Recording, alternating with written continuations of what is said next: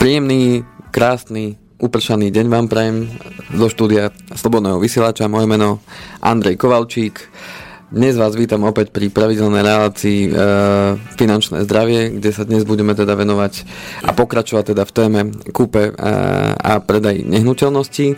Samozrejme, e, nie som tu sám. Od mixažného pultu zdravím e, Peťa Kršiaka. Pekný dobrý deň.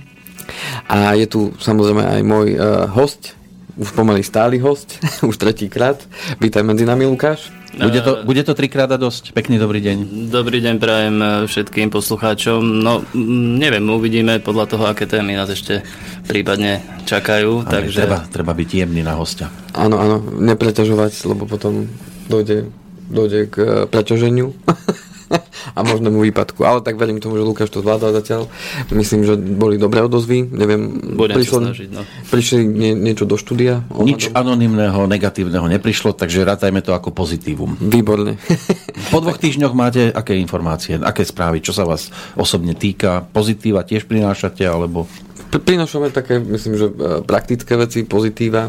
Niektoré veci možno prekvapia vo vzťahu k tomu, čo sa zmení od novembra. Je tam jedna taká vec. A upozorníme aj na také veci, či už pri tej výstavbe domu alebo pri kúpe pozemku, že na čo si dať pozor, aby, aby sme sa nedostali do takej situácie, že zrazu zistíme, že nás to bude stať o niekoľko viac peňazí, ako sme rátali. Však o tom už povie Lukáš, lebo ten má pripravené teda tieto zaujímavé informácie, ktoré on je posol dobrých správ. On je posol dobrých správ, presne tak. Zostaňme pri tých správach. Dobre, posol správ. Áno. Fajn. Tak sa môžeme do toho pustiť, času je málo a čas je neúprostný, to neovplyvníme. Takže Lukáš, poďme sa na to pozrieť. V minulej časti sme sa teda bavili vo všeobecnosti o kúpe predaji bytu a vo všeobecnosti o teda kúpe predaji nehnuteľnosti. Takže v tejto časti predpokladám, že sa už tým všeobecným veciam nebudeme venovať, ale skôr to zameriame už práve na tie nuancy pri uh, kúpe a predaji toho pozemku a uh, domu. Tak čím začneme? Um, tak, ako si správne začal, uh, v podstate v tej predošlej relácii sme si zhrnuli také základné princípy prevodu vlastníctva pri nehnuteľnostiach ako takých a povedali sme si pár slov o špecifikách pri prevode vlastníctva bytu. Dnes teda by som chcel pár slov povedať alebo možno upriamiť pozornosť na niektoré aspekty, ktoré sú špecifické pri prevode vlastníctva k pozemku, eventuálne k domu, či už sa jedná o rodinný dom, prípadne nejakú rekreačnú chatu a tak ďalej. To je v princípe veľmi podobné. Uh-huh. Ja si myslím, že z hľadiska takej možno zrozumiteľnosti by bolo dobré asi začať tým pozemkom. V podstate... Čo sa týka tej právnej stránky, je ten postup veľmi podobný ako to, čo sme si, to, čo sme si povedali už v minulej relácii. Áno. A, tak ako pri iných nehnuteľnostiach, to vlastníctvo sa prevádza na základe nejakej zmluvy, ktorou spravidla bude zmluva kúpna. Pokiaľ je to odplatný prevod, môže to byť zmluva darovacia, ak je to prevod bezodplatný. Uh, tie náležitosti sme spomínali taktiež, rovnako aj uh, sme sa zaoberali tým, kedy uh, prechádza vlastnícke právo. Mm, nie je tomu inak teda ani pri pozemkoch, len v stručnosti poviem, že opäť je rozhodujúcim uh, dátumom deň povolenia vkladu vlastníckeho práva do katastra nehnuteľností. To znamená, nestačí len uzavrieť nejakú zmluvu, ale zároveň táto zmluva musí byť predložená príslušnému orgánu správy katastra, ktorý rozhoduje o tom, či jej vklad e, povolí, t- povolí alebo nepovolí. To je veľmi, veľmi dôležité a v podstate až tým dňom, kedy kataster povolí vklad vlastníckeho práva, až tým dňom prechádza vlastnícke právo z predávajúceho na kupujúceho, alebo teda z prevodcu na nadobúdateľa, môže ísť aj o bezodplatný prevod. A s čím to súvisí, to je zase tá, tá otázka, ktorú sme veľmi podrobne, myslím, rozobrali v predošlej relácii, a to je predovšetkým ten moment, kedy je, alebo kedy dochádza k zaplateniu ceny, pokiaľ sa bavíme o odplatnom prevode, a rizikám s tým spojenými. Vysvetľovali sme si, pre, kedy je to výhodnejšie pre prevodcu, kedy pre nadobúdateľa, ako to prípadne kompromisne vyriešiť, tak aby boli chránené obidve strany. Takže toto myslím, že nemá asi zmysel rozoberať e, znovu. Pokiaľ niekto nestihol e, predošlé vysielanie, tak má možnosť si to vypočuť v archíve a vrátiť sa k týmto, k týmto témam. Čo je možno také, by som povedal, špecifickejšie pri, pri prevode pozemku, je možno vôbec ten, ten prvotný výber. Spravidla teda prvú otázku by si ten dotyčný, ktorý mieni kupovať nejaký pozemok, mal položiť asi na čo, na čo ten pozemok chce využiť. To ovplyvňuje v podstate jeho nejaké ďalšie kroky, pretože každý pozemok má z hľadiska územného plánovania a územných plánov príslušných obcí alebo miest má svoje funkčné využitie, to znamená, je to využitie, ktoré je v danom čase povolené a určené pre každý konkrétny pozemok. To znamená, nie každý pozemok, aj keď sa môže na prvý pohľad javiť ako krásny, slnečný, s pekným výhľadom, prostredím, krásnou prírodou alebo proste akýmikoľvek vecami, ktoré nás očaria, nie každý pozemok môže byť alebo musí byť automaticky vhodný napríklad na výstavbu a teda aj zároveň určený z hľadiska územného plánu na výstavbu. To znamená,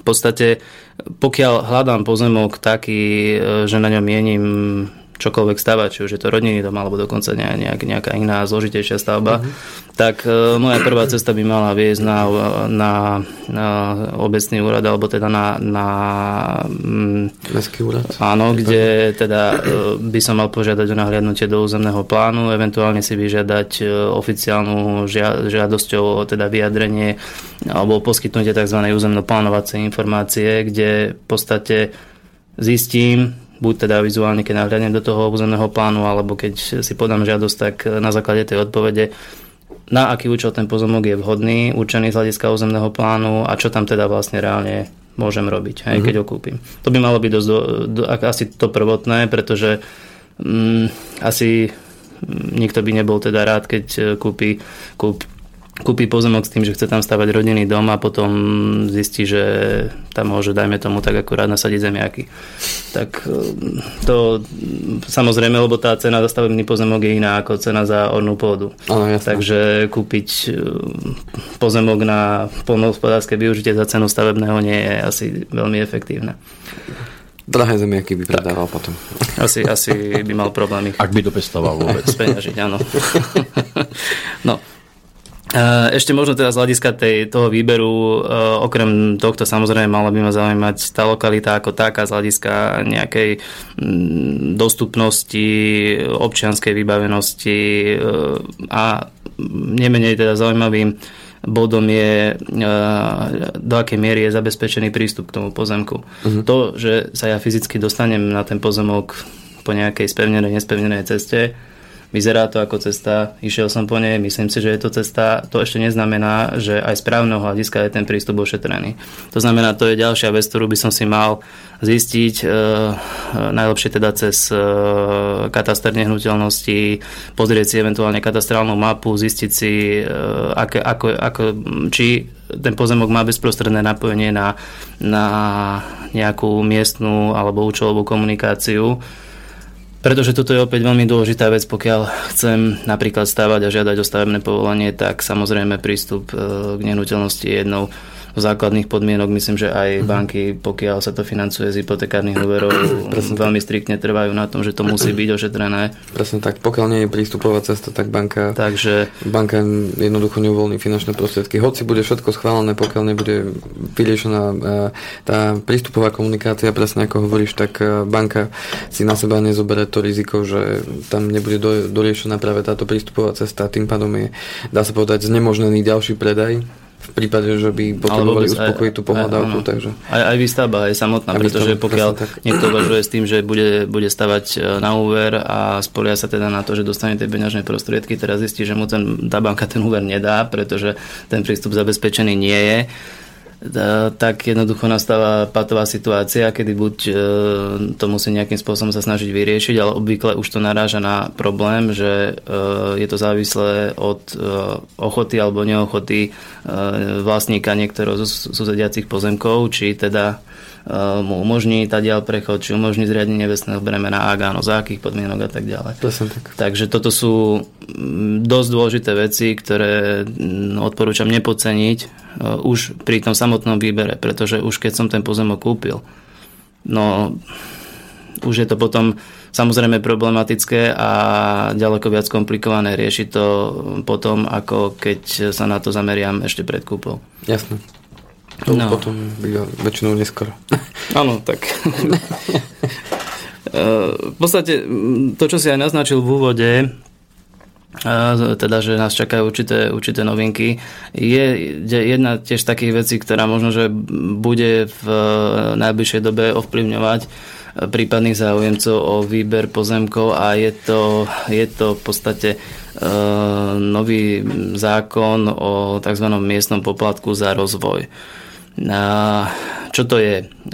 Je to v podstate novo zavedený poplatok, ktorý môžu a nemusia obce alebo mesta zaviesť buď pre celé územie obce alebo pre niektorú časť alebo katastrálne územie. A tento poplatok by mal teda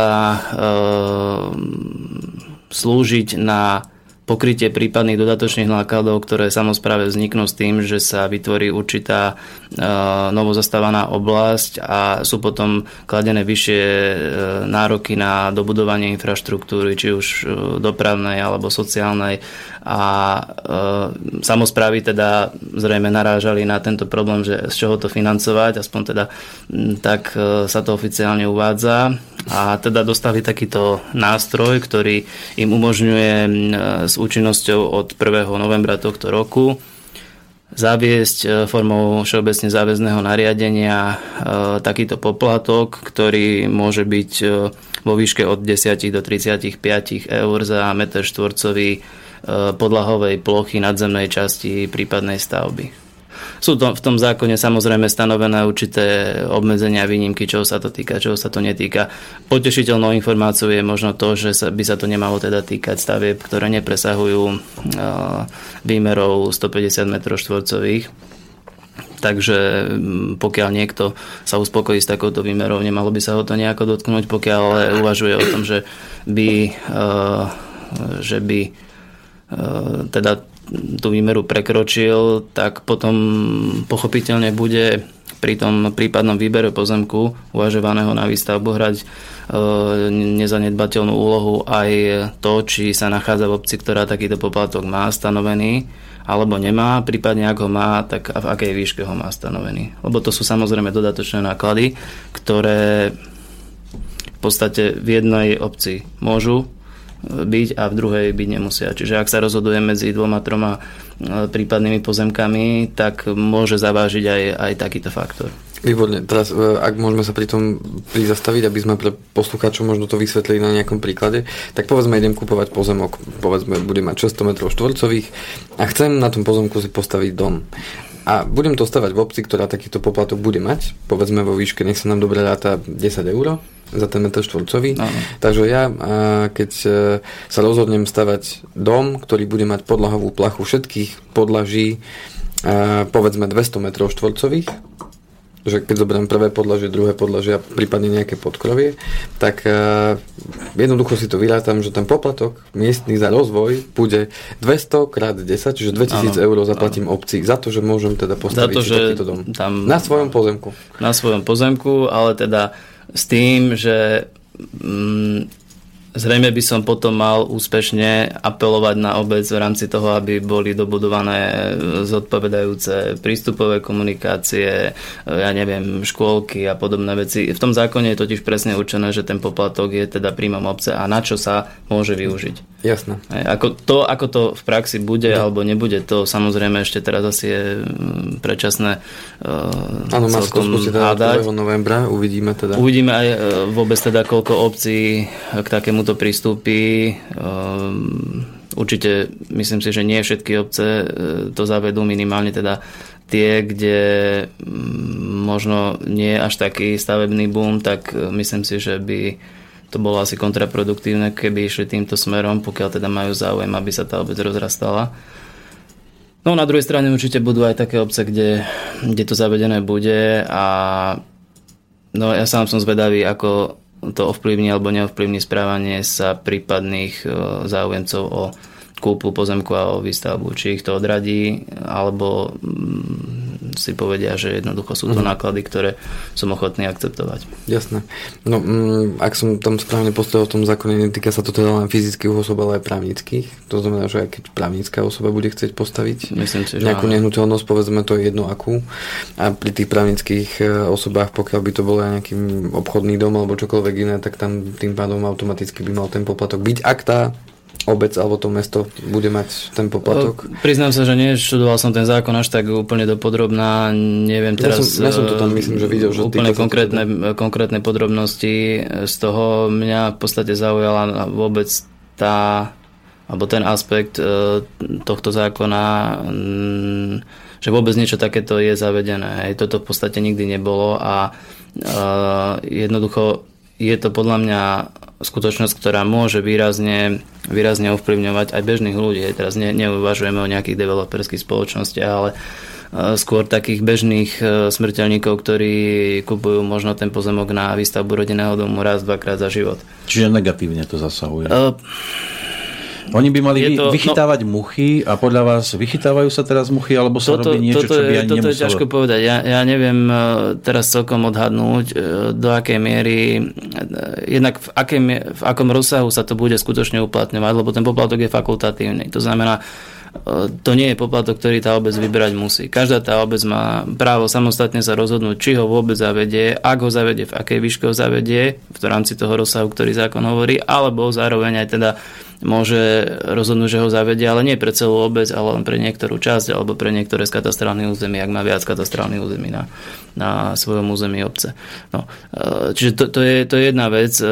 Ešte nevieme teraz asi v tejto chvíli povedať, že percentuálne ja neviem, koľko obcí vôbec ten poplatok zavedie. A ďalšia vec je potom, že ako zavedie, aký bude príjem z tých poplatkov, lebo môže to ľudí odradiť natoľko, že tam povedzme stavať prestanú uh-huh. z väčšej časti a ten príjem bude minimálny, alebo to bude mať efekt taký, že tí ľudia to budú akceptovať, tie príjmy z toho budú zaujímavé a potom je samozrejme na zvážení, že do akej miery sa tie príjmy z toho premietnú aj do toho účelu zákona, teda do toho, na čo majú byť vlastne tie poplatky v skutočnosti použité. Čiže toto sú také, ešte by som povedal, prvotné nejaké úvahy, ktoré ťažko podľa mňa v tejto chvíli vieme zodpovedať, ako sa to bude vyvíjať.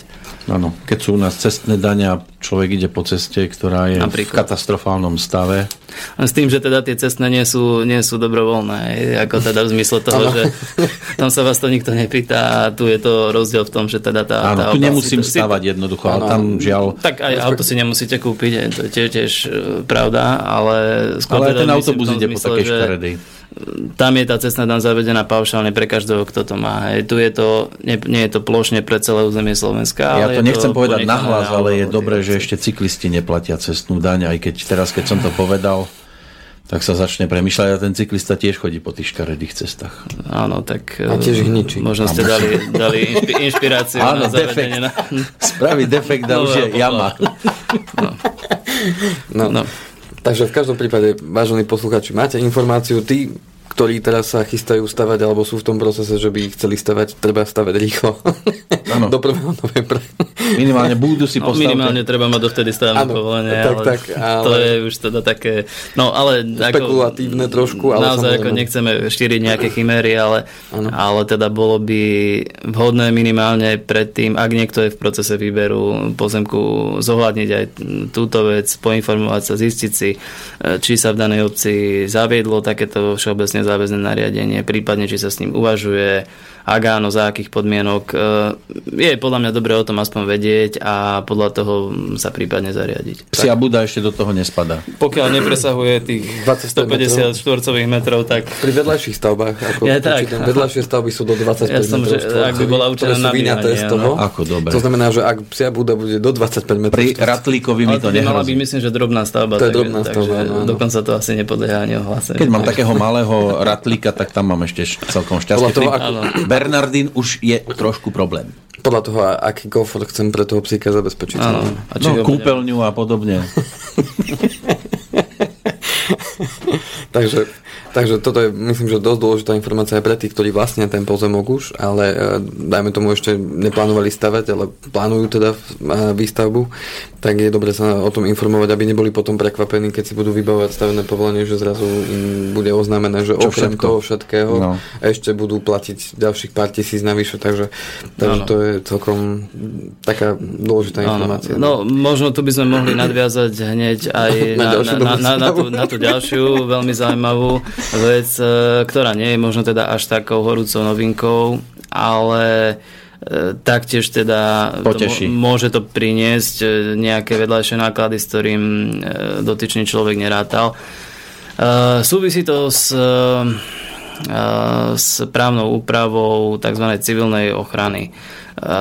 Čo si pod tým konkrétne predstaviť? Sú určité obce, prípadne časti niektorých obcí, kde boli, povedzme, vypracované doplnky k územnému plánu a v rámci týchto doplnkov sa, lebo ten územný plán v princípe rieši aj určité regulatívy tej výstavby, to znamená, čo sa tam má stavať, nejaké výškové obmedzenia, prípadne nejaké vzhľadové a tak ďalej. A okrem iného tam môžu byť aj ďalšie podmienky pre prípadnú výstavbu. V niektorých týchto doplnkov územného plánu, prípadne v územných plánoch ako takých, môžu byť stanovené aj podmienky z hľadiska civilnej ochrany. Môže sa potom ľahko stať, že napríklad dotyčný človek, ktorý mieni stavať rodinný dom na nejakom pozemku, tak zistí, že síce ho postaviť môže, ale zároveň musí vybudovať tzv. Jednoduchý úkryt civilnej ochrany. Uh-huh. Čo, čo je to jednoduché? No, je to zase opäť stanovené v určitej vyhláške, ktorá, ktorá to vykonáva, a on samozrejme až tak jednoduchý nie je, pretože musí tam mať zabezpečené vetranie, zásoby pitnej vody a sú tam presné parametre hrúbky na, na murivo a tak ďalej. Tým chcem povedať, že ten človek môže zistiť, že zrazu napríklad musí stavať dodatočne pivnicu, ak chce mať aspoň aké také efektívne využitie tohto ukrytu. To môže byť aj nemalé. Ukryt už môže byť pivnica. No áno, lebo samozrejme, buď si ten ukryt vybudujem tak, že bude naozaj ukrytom, ale neviem teda, či niekto má takú motiváciu stavať si ukryt, ktorý nebude na nič iné využívať, len teda v prípade, že by došlo k nejakému ohrozeniu, tak ho využije na tieto účely. Spravidla teda sa to potom rieši tak, že si ten človek vybuduje pivnicu alebo niečo podobné, ktoré spĺňa tie parametre, ktoré mu tá vyhláška ukladá.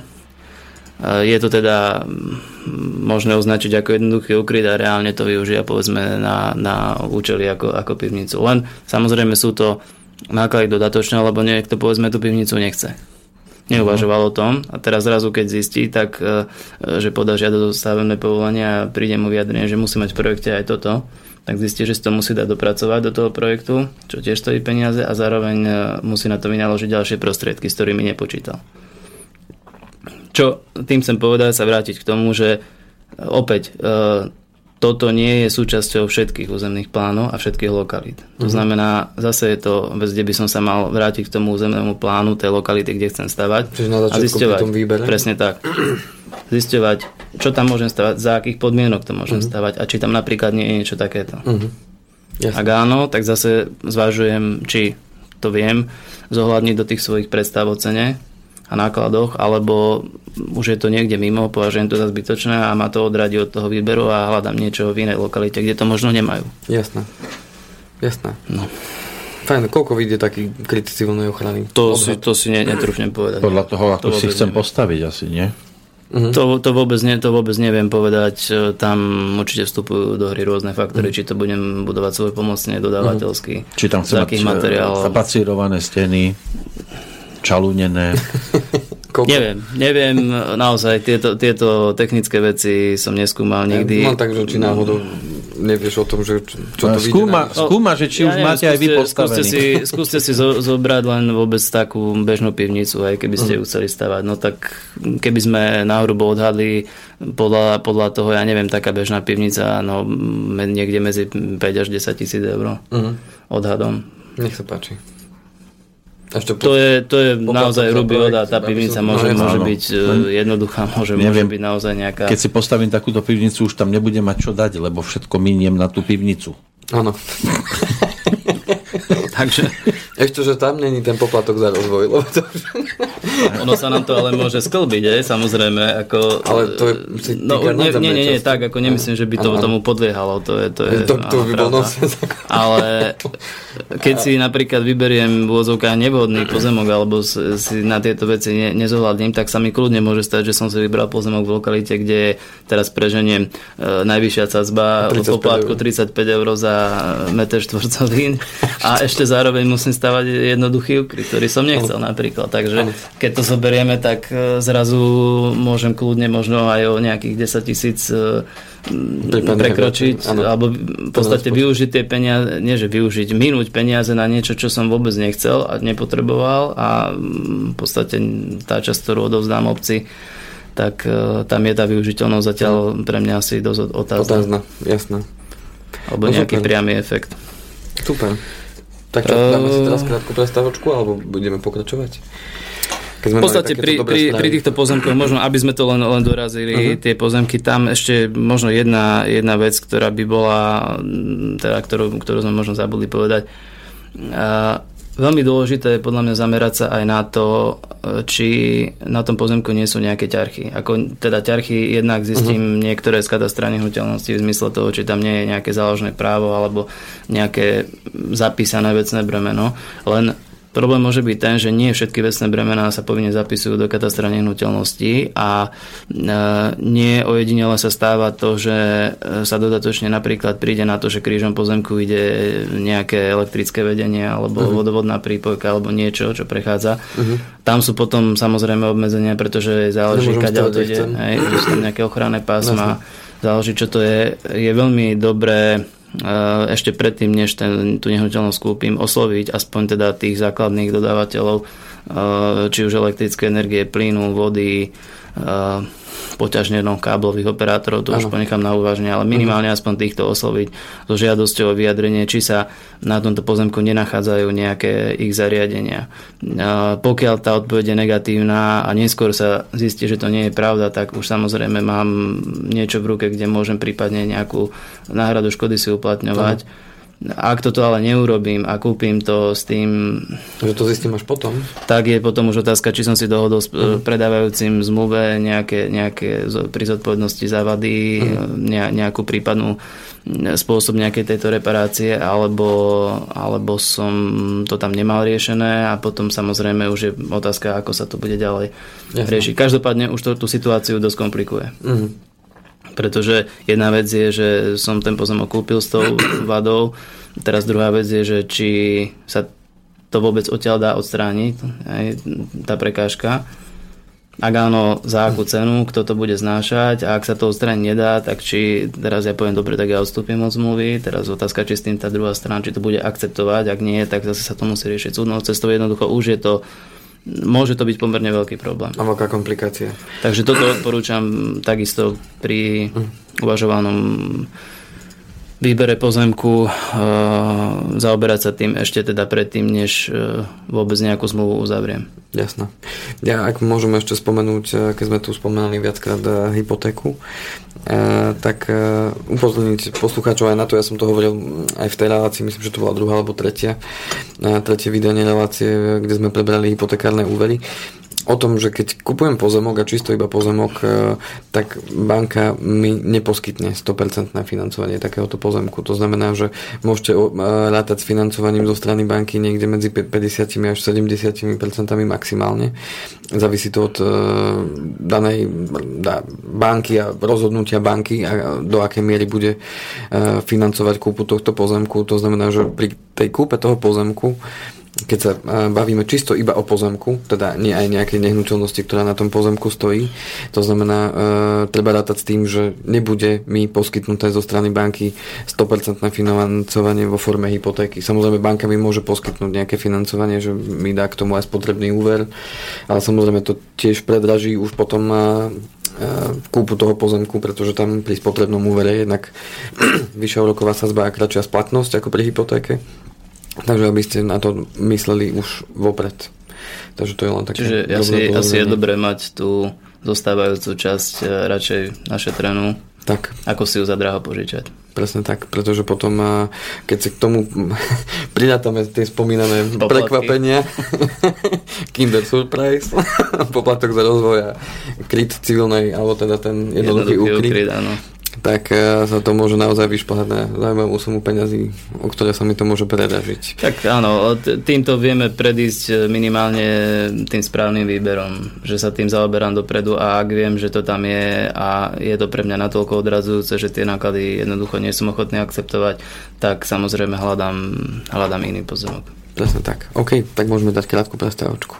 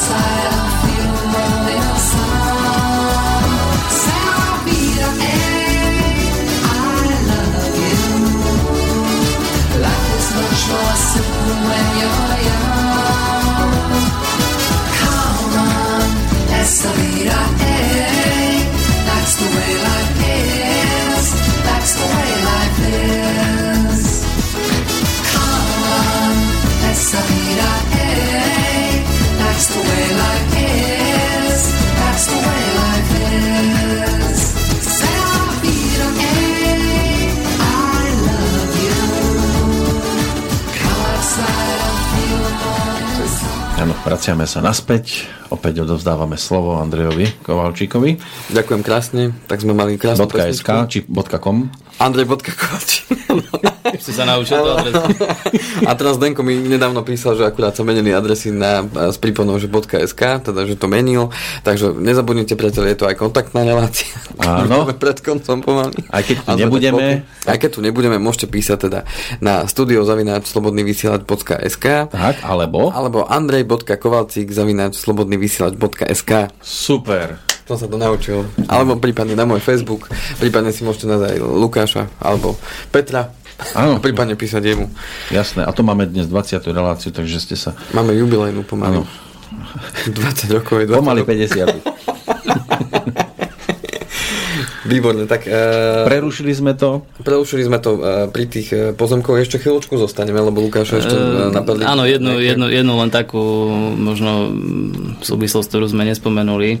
Uh, ešte je taká jedna dosť zaujímavá vec, ktorú by sme sa mali zaoberať pri výbere. Uh, hlavne teda, pokiaľ tam uvažujeme nejakú výstavbu. On ten pozemok sa samozrejme môže javiť uh, pekný, ideálny, môže mať uh, dobrú orientáciu, bez dobrú rovinu, bez všetkých týchto komplikácií, poplatkov, bez žiadnych tiar. On teraz uh, otázka je tá, či on je z hľadiska um, nejakých geologických pomerov vhodný na výstavbu. Uh, toto už sú samozrejme nejaké zisťovania, ktoré nie sú zadarmo, neurobí vám to teda hocikto, ale dá sa vykonať tzv. Inžinierský inžiniersko-geologický prieskum, ktorý minimálne napovie o tom, do akej miery je alebo nie je vhodný ten daný pozemok na výstavbu, teda či už rodinného domu alebo nejakého iného objektu. A môže veľa napovedať o tom, či vôbec teda je ten pozemok z týchto hľadisk vhodný na výstavbu ako taký, či ten pozemok náhodou nie je na takom území, ktoré je pohyblivé, zosuvné, alebo proste um, by to úplne vylúčovalo výstavbu. Prípadne síce výstavbu ako takú umožňovalo, ale um, s komplikovanejším riešením základov do tej miery, že by to teda znamenalo výrazné navýšenie nákladov na takúto výstavbu. Takže toto by som možno tiež e, na, doporučoval minimálne na to myslieť, alebo prípadne si to nejakým spôsobom zistiť. Je to už samozrejme na zvážení každého, či bude ochotný ešte teda pred tým, než vôbec niečo uzavrie, m, takéto nejaké náklady vynaložiť, lebo samozrejme môže to byť tak, že ten pozemok vhodný nie je a teda tie prostriedky som možno vynaložil zbytočne. No na druhej strane môže mi to ušetriť viac peňazí v tom smere, že som nekúpil niečo, čo potom bude možno buď mať problém predať ďalej, alebo bude mať problém tam niečo postaviť. Niečo to, čo som chcel. Jasné. Prípadne to postavím, ale za radovo vyššiu cenu. Tak, alebo budú s tým spojené zase ďalšie náklady, ktorými som nerátal, ktorými nerátal ani projekt a tak ďalej. Možno tak. Na to peniaze mať nebudem, alebo na ne, neviem, neviem získať, to znamená, môže mi zostať stavba stáť a v konečnom dôsledku budem musieť čakať a času peniaze. Áno. No, zhodou okolností som sa osobne stretol s takýmto prípadom, kedy uh-huh. konkrétny človek teda kúpil takýto pozemok a zistil, že jednoducho je tam, je tam takýto problém, že sa tam mm. síce stavať dá, ale s teda pomerne komplikovaným spôsobom zakladania, kde bolo potrebné to riešiť na ne, nejakých pilotoch. Mm. Jednoducho celú tú stavbu to, by to výrazne predražilo. Mm. A nakoniec sa rozhodol stavať? Alebo...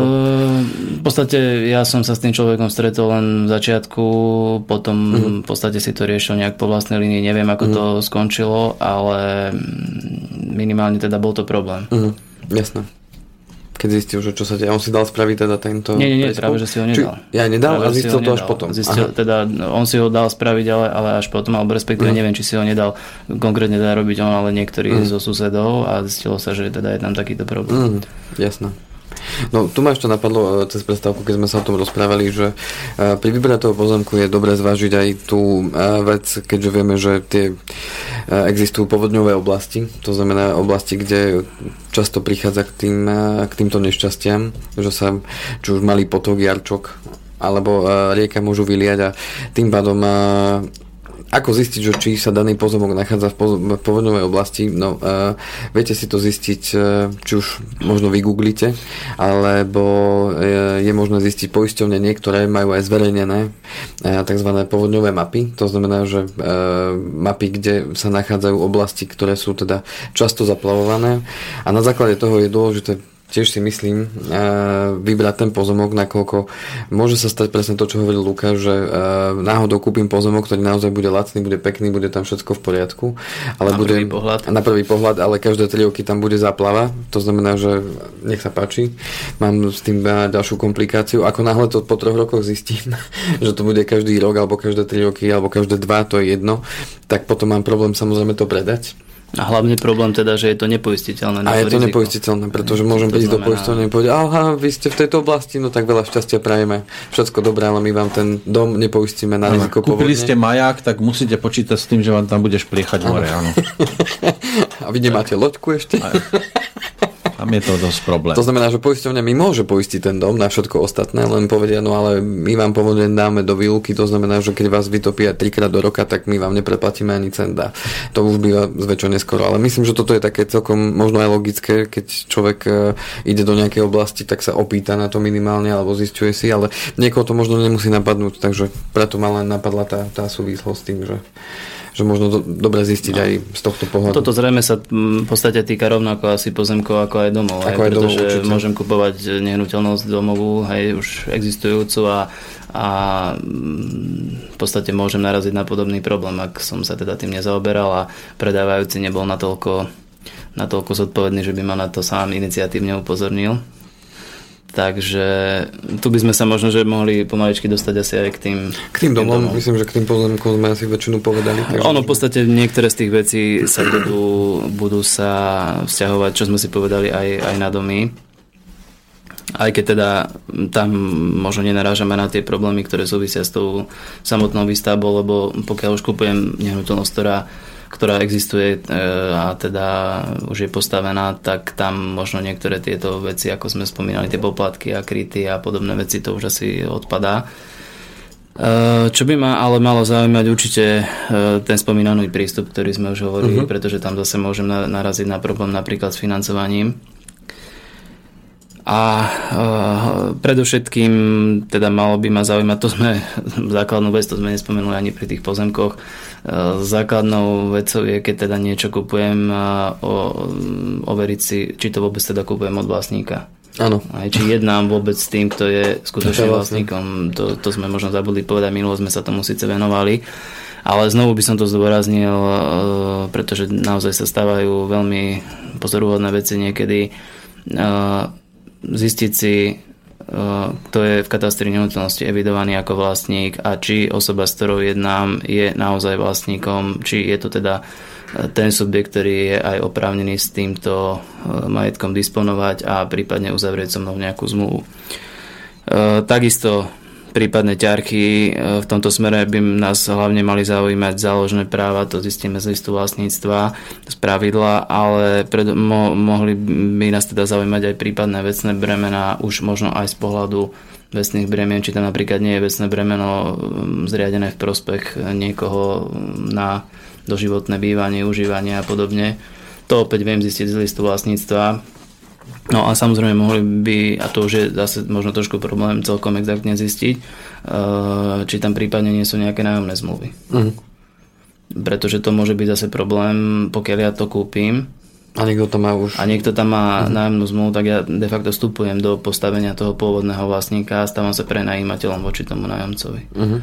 A mám, mám... minimálne je to komplikácia, pretože uh-huh. ak tam bude nejaký človek, ktorý sa zatne a povie, ja neodídem, mám platnú zmluvu uh-huh. nájomnú, tak budem musieť hľadať cesty, ako tú nájomnú zmluvu nejakým zákonným spôsobom ukončiť. Uh-huh. Či takú možnosť budem mať, nebudem mať, to budem závisieť od toho, v akej, v akej forme bola tá nájomná zmluva uzavretá a tak ďalej, ale už je to zase opäť problém v tom, že som niečo kúpil, reálne to uh-huh. nemôžem bezprostredne využívať na Jasne. Ten účel, na ktorý som chcel.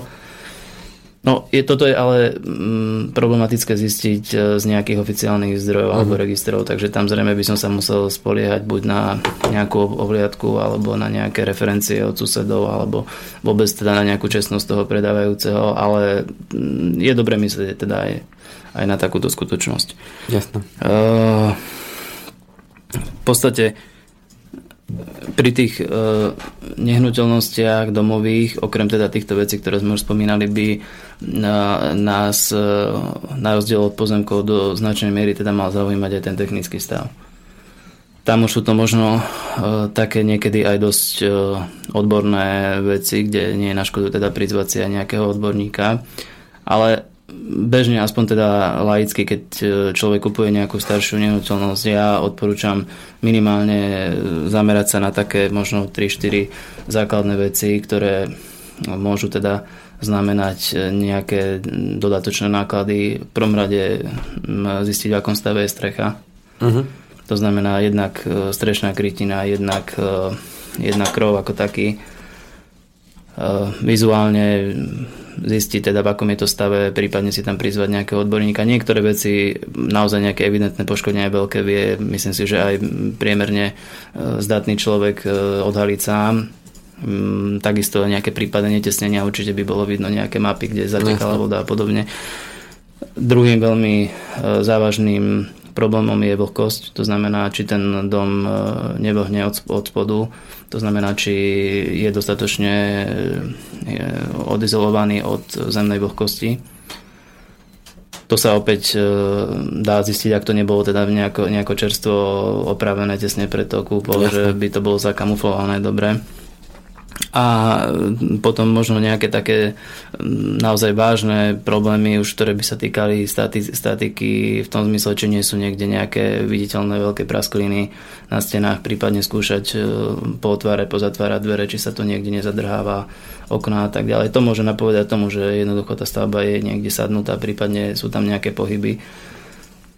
To sú už naozaj také veľmi, veľmi viditeľné a flagrantné poškodenia, ktoré osobne si myslím, že by mali naozaj byť takým, takým zdvihnutým prstom a mali by možno aj odradiť toho potenciálneho záujemcu. Už môžu byť samozrejme niektoré problémy také, ktoré nie sú až natoľko viditeľné, takže tam potom je naozaj na zváženie, či sa cítim natoľko zdatný, aby som toto si všetko vedel mm-hmm. posúdiť sám, alebo, alebo si k tomu zoberiem nejakého odborníka teraz na ten technický stav. Jasné. No. Nenapadá teraz ešte v tejto súvislosti, keď hovoríš, že uh, ten vizuálny uh, pohľad je veľmi dôležitý. Ja som sa stretol pri pár klientoch aj s tým, že uh, zistili pri uh, tom procese výberu a pri tej kúpe už sa rozhodli aj pre nejaký dom a zrazu prišla komplikácia, že je tam uh, spoločný dvor. To znamená, že bol... v podstate dvor, mysleli si, že to je iba ich dvor a zrazu zistili, že to nie je iba ich dvor, zistili, že ten dvor je spoločný, to znamená, že aj toto je taká, myslím, že dosť dôležitá vec, ktorú už zistím jednak aj z toho katastra, ale nie každý možno vie tie katastrálne mapy čítať. Uh, áno, no, nie, niektoré, veci, niektoré veci môžem zistiť, ako si povedal, priamo z katastra, pokiaľ je to viditeľné, evidentné, že teda dajme tomu ten pozemok, ktorý mi bol prezentovaný, že je len, alebo bude len môj, keď ano. To kúpim a zistím teda z katastra, že nie, že patrí ešte aj niekomu inému. Ale môže niekedy nastať aj tak, taká situácia, že jedna vec je um, teda ten stav podľa katastra, druhá vec je, ako to tí ľudia reálne užívajú a nie často, alebo teda nie, nie je zriedka, býva situácia je taká, že tie hranice pozemkov v skutočnosti, ako, ako sú užívané medzi tými ľuďmi, nezodpovedajú tomu, čo je v katastri. A môže sa potom ľahko stať to, že niekto má oplotený pozemok aj v časti, ktorá mu napríklad nepatrí. Ano. A prezentuje to ako, že však toto celé to je, je moje. Ano. A že už dlhé roky mi to patrí. Užívať ano, ano. A teraz ja to kúpim a zrazu príde suseda alebo niekto to kúpi po ňom, dá si to premerať a zistí, že, že teda no ale však táto časť pozemku je moja. No, jasne. No môže to byť napríklad taká časť, ktorá ja ju potrebujem buď na prístup alebo na niečo iné. Takže no tu jedine si myslím, že sa to dá reálne overiť tak, že si tam človek zavolá geodeta. Uh-huh. Samozrejme teda si to musí zaplatiť a dá si, dá si mu to reálne zamerať, kde teda aspoň s akou takou presnosťou bude vidieť uh, tie hranice, že čo je to v poriadku. Pokiaľ, pokiaľ teda Jasné. je skutočne ten pozemok uh, vo vlastníctve toho, kto ho predáva. Uh-huh. Jasné, ale zase sa tomu, keď to urobím a možno zainvestujem na začiatku, keď mám možno pochybnosť, alebo, sa... alebo je tam ano. rozpor. No určite tak, sa môžem vyhnúť mnohým, mnohým problémom. No. Ako, jasné, že v praxi možno teda sa to nedeje až tak bežne, že by teraz, alebo keby som naozaj tieto všetky postupy, ktoré sme teraz tu spomenuli, mali robiť pri každom jednom pozemku a rozhodujem sa medzi štyri a päť, tak už možno, že ma to aj trošku finančne zaťaží viac, ako som, ako som očakával. Takže tam možno trošku už je potrebné hľadať aj takú nejakú rozumnú mieru, aj niekde teda uh, niektoré tie veci riešiť možno aj takým, takým logickým odhadom, ale jasné. Samozrejme, ideálny stav je takýto, ako sme, ako sme povedali. Jasné. No podstata je tá, že každý má možnosť vážiť si to a samozrejme málo kedy sa možno stane, že budem musieť robiť aj tie inžiniersko-geologické prieskumy, aj geodeta a ešte aj neviem, koho tam volať. To je presne, ako si povedal. Jasné, no ono je nie, nie je teraz cieľom tých ľudí nejak ako za každú cenu vystrašiť, že toto určite možno väčšina tých pozemkov je, je alebo nehnuteľností je ako tak v poriadku, ale cieľom je to, aby minimálne ľudia o týchto úskaliach vedeli, alebo aspoň teda počuli, že niečo takéto vôbec existuje a môže, môže to byť. A už keď o tom viem, tak viem sa na to opýtať, viem, viem si to zistiť. Presne tak, alebo aspoň sa o to zaujímať. Keď o tom neviem, tak samozrejme to ani neriešim a pokiaľ ma niekto vyslovene na to neupozorní, čo teda nebýva celkom vždy pravidlom, tak uh, môže potom dôjsť k nejakému nepríjemnému prekvapeniu neskôr. Tak, Kinder Surprise. Tak, no pri, tý, pri tých domoch ešte možno taká zaujímavá vec, alebo čo by som teda určite mal mm, požadovať od toho predávajúceho, uh, určite by som od neho požadoval stavebné povolenie právoplatné, uh-huh. Takisto mm, teda pokiaľ k tomu bola vypracovaná nejaká projektová dokumentácia, tak hm, hlavne teda pri tých nehnuteľnostiach, ktoré nie sú nejako výrazne staré, tak tam v podstate by s týmto nemal byť problém. Kolaudačné rozhodnutie je veľmi dôležitá vec, pretože to je rozhodnutie, ktoré vlastne uh, umožňuje využívanie toho, toho domu na daný uh-huh. účel. Nestačí to, že má niekto právoplatné stavebné povolenie, ale či to má aj reálne skolaudované, pretože Aha. môže byť problém taký, že to neskolaudoval z nejakého dosť závažného dôvodu, predáva to, neuvedie to a teraz ja zistím, že ja, ja vlastne nemám skolaudovanú nehnuteľnosť. Čím sa vystavujem riziku Aha. pomerne vysokej pokuty za užívanie takej nehnuteľnosti a pokiaľ to budem chcieť kolaudovať a narazím na nejaký problém, ktorý už predtým nevedel vyriešiť ten predošlý vlastník, tak je otázka, či ho budem vedieť potom vyriešiť ja, alebo nie. Jasné. Pretože môže tam byť aj dosť závažný problém, napríklad ako som spomínal s tým prístupom. Áno.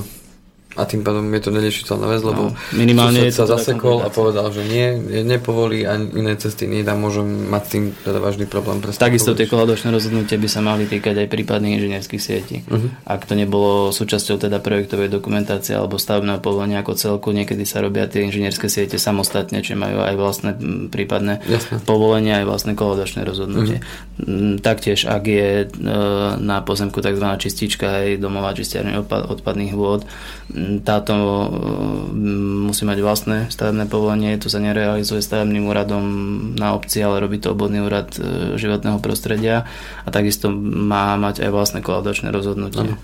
Pokiaľ ho nemá, opäť sa vystavujem. Opäť je problém, riziku. Pretože zase môže byť nejaký dobrý sused, ktorý na to upozorní na to. A jednoducho príde mi tam kontrola a budem mať problém, pretože mám tam niečo, čo užívam, ne, ne, neviem, neviem to v podstate vydokladovať na základe čoho to užívam. No, taktiež potom také veci, ako sú tlaková skúška od vodovodného potrubia, od kanalizácie, uh-huh. certifikát prípadne o tesnosti žumpy, uh-huh. atest od elektrického rozvádzača, prípadne pri prevodoch by mal predávajúcu dozdať kupujúcemu aj tzv. Energetický certifikát. Uh-huh. Ako, to je skôr možno taká formálna vec, ako hlavne pri tých starších nehnuteľnostiach, ja neviem, celkom osobne sa s tým stotožní, aký to má praktický zmysel, ale zákon to ukladá. Druhá vec je, že v praxi, by som povedal, sa to skôr zatiaľ väčšinou ignoruje. Neviem, do akej miery príslušné orgány vykonávajú na túto kontrolu. Ja zatiaľ som sa teda s týmto veľmi nestretol, mm-hmm. ale je faktom teda to, že okrem nejakých výnimiek, ktoré ten zákon uvádza, by mal, je to povinnosťou predávajúceho odozdať pri prevode nehnuteľnosti aj tento energetický certifikát. Mm-hmm. Mm-hmm. Zaujímavé. Ja som sa tiež osobne s tým ešte nestretol. No, takže... naozaj, ale ako väčšinou, väčšinou asi vzhľadom na to, že teda zatiaľ to nie je nejak intenzívne kontrolované, tak sa to zrejme skôr obchádza, alebo jednoducho sa to ignoruje, ale, ale teda tá povinnosť tam je. Uh-huh. Ešte ma teraz napadá, lebo celkom logické, keď kupujem dom na hypotéku alebo pomocou nejakého financovania v finančnej inštitúcie, tak zväčša sa to zakladá, to znamená, je to predmetom záložného práva. To znamená, že je tam potrebné, aby sa urobil znalecký posudok. Odporúčal by si robiť znalecký posudok aj v prípade, že povedzme, kupujem to v hotovosti. Uh, odporúčal by si uh, urobiť aj pre takéhoto človeka, ktorý ide kupovať dom v hotovosti uh, znalca, aby urobil znalecký posudok na tú nehnuteľnosť, je to podľa teba. Ale myslíš teraz znalecký posudok na stanovenie hodnoty? A stanovenie hodnoty, alebo myslím. Stanovenie nejakého technického stavu. Tak uh, súčasťou toho znaleckého posudku je aj krátky popis toho technického stavu. Áno, ale je to viac menej len taký skôr ako zhrnutie toho, že z čoho je ten dom postavený. Ano, ano, tak ano, ano. Nezameriava sa na to, že či je, je niečo ano, funkčné ano, ano, alebo tak. No ja si myslím, že ako znalecký posudok na hodnotu je podľa môjho názoru zbytočný, pretože uh-huh. tam tá cena naozaj je výsledkom nejakej dohody medzi Jasne. predávajúcim a kupujúcim. Tam nevidím naozaj nejaký reálny zmysel. Podstatou uh-huh. je, na čom da, darmo ten posudok môže výjsť na akúkoľvek sumu, ak jedna alebo druhá strana má odlišnú predstavu o, od, od tej ceny, no, ktorá jasne. stanoví znalec. Ako v princípe jasne. ten dom alebo tá nehnuteľnosť sa môže predať za akúkoľvek cenu, na ktorej sa ano. tí dotyčné dohodnú. Takže tam to považujem za, uh-huh. za zbytočné, to nevidím zmysel. Naozaj je to mm, ako potrebné len z toho hľadiska, ak sa to financuje cez úver. Tak. Nejaký posudok na technický stav, ten... Či už naozaj ako ísť do znaleckého posudku, lebo to už je, by som povedal, taká dosť odborná, odborná činnosť, aj forma teda toho uh-huh. posúdenia. To by bolo možno... Nestretol som sa zatiaľ s tým, že by sa znalecký posudok robil pred uzatváraním zmluvy. Obvykle mm. k tomu väčšinou dôjde už, keď je, sa zistí nejaký problém a teraz tie, každá z tých strán mm. si to samozrejme vykladá nejako po svojom, ano. tak to skončí niekde u nejakého znalca, ktorý teda to zhodnotí a je z toho nejaký záver, či je to tak alebo, mm. alebo inak. Uh, vo fáze ešte teda toho alebo pred tou kúpou naozaj len keby sa niečo takéto zistilo vopred a neodradí to teda toho dotyčného od kúpy a dohodnú sa teda na s tým predávajúcim, povedzme, že dobre, tak aby sme vylúčili nejaké prípadné pochybnosti, či je to tak, alebo dáme tak, to dáme znalcovi, ak ano. si to zaplatia, či už spoločne, ano. alebo sa nejak dohodnú ano. na tom, kto to bude znášať, tak samozrejme dá sa to urobiť, ale myslím si, že je to skôr skôr výnimkou než pravidlom. Uh-huh. Čiže ľudia to bežne nerobia. Ale, ja, bežne ja, určite mo, nie. Moja otázka je možno tá, že teraz keď si predstavím ja seba, povedzme idem kúpovať nehnuteľnosť za povedzme stopäťdesiat tisíc eur, príklad, a, a mám sa teraz rozhodnúť, že či do toho tej peniaze dám alebo nedám, tak ja sa na to dívam z toho pohľadu, že minimálne e, keďže som laik v tých veciach, možno vizuálne by som vedel zhodnotiť nejaké veci a pozrieť si na katastri a vypýtať si potrebné dokumenty, o ktorých si hovoril, ale práve možno problém by bol pre mňa odhadnúť ten technický stav. Mohol by som tam zavolať nejakého človeka, ktorý je murár alebo stavbár, vedel by mi povedať, áno, toto je všetko v poriadku, ok, ale nemám o tom, ako by som to povedal, žiadnu možno podklad, nejaký, hej, oficiálny nejaký oficiálny doklad, čoho sa môžem chytiť, lebo môže sa myliť aj ten odborník, hej, ten odborník môže prísť, tiež si nemusí všimnúť všetko. Preto som sa pýtal, že či z tvojho pohľadu, keď sme sa už bavili o tých veciach, že e, dať si pozor na to, čo kupujem, takže či by si to teda odporúčila alebo nie. Ja by som povedal, že je to, je to v pomere, by som povedal k tomu, do akej miery teda, alebo koľko človek do toho mieni investovať aj nákladov.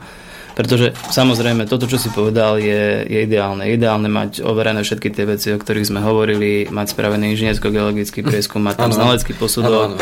Proste naozaj mám už ako keby všetko vyčistené predtým, než, než tú zmluvu idem uzavrieť. Toto je nejaký ideálny stav.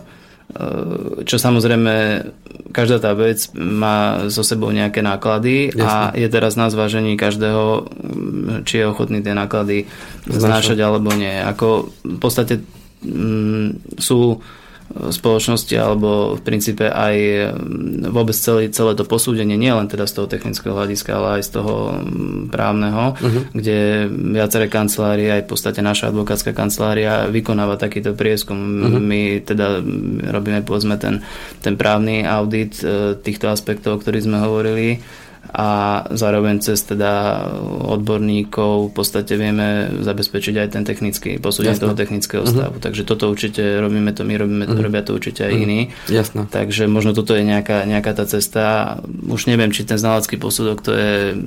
No, je to, je to samozrejme dobrá vec, len každopádne na rozhodnutie toho človeka, že či... treba počítať s tým, že ten znalecký posudok nemusí byť úplne najlacnejší. Takže tam možno by som hľadal možno aj kompromis v tom smere, že nemusí to byť znalecký posudok, ale zavolám si tam možno statika. Jasné.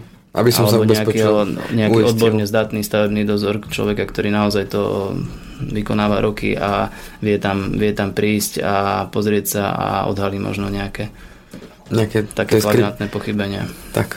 Dobre. No. Páni, rozprávali ste zaujímavo, až je radosť u nás niečo nevlastniť. Lebo to už je tak komplikované teraz niečo mať, pivnicu, šopu, rodinný dom, pozemok. Jednoduchý ukryt. Jednoduchý ukryt. Stačí, áno, stan a rýchlo dohovor.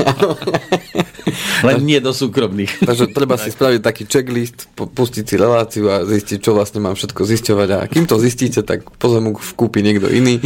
Áno, alebo si poviete, tak toto tak sa ma radšej nebude nikdy týkať. O dva týždne čo? O dva týždne ešte dáme hlavy dokopy, urobíme uh-huh. takú brainstorming, že čo by sa momentálne hodilo. Toto bolo v rámci aktuálneho vývoja a toho, čo sa momentálne deje, je jeseň, kupujú, predávajú sa nehnuteľnosti, takže myslím, že aktuálna téma. Blíži sa zima, takže s tou zimou určite tiež spojíme nejakú aktuálnu tému, uh-huh. takže máme sa na čo určite tešiť, vidíme sa teda o dva týždne. Poslucháči, vážení poslucháči, ďakujem za vašu pozornosť a ste, ak ste to teda vydržali až do konca. Ešte teraz zopakujeme adresu. A zopakujeme adresy studio zavináč slobodný vysielač bodka es ká, ak by náhodou, alebo andrej bodka kovalcik zavináč slobodný vysielač bodka es ká. Dobre sa to naučil. Áno. Ďakujeme pekne. Takže ďakujem, dovidenia, Lukáš. Do počutia. Dovidenia, ďakujem, do počutia. Pekne, príjemný deň. Táto relácia bola vyrobená vďaka vašim dobrovoľným príspevkom. Ďakujeme za vašu podporu.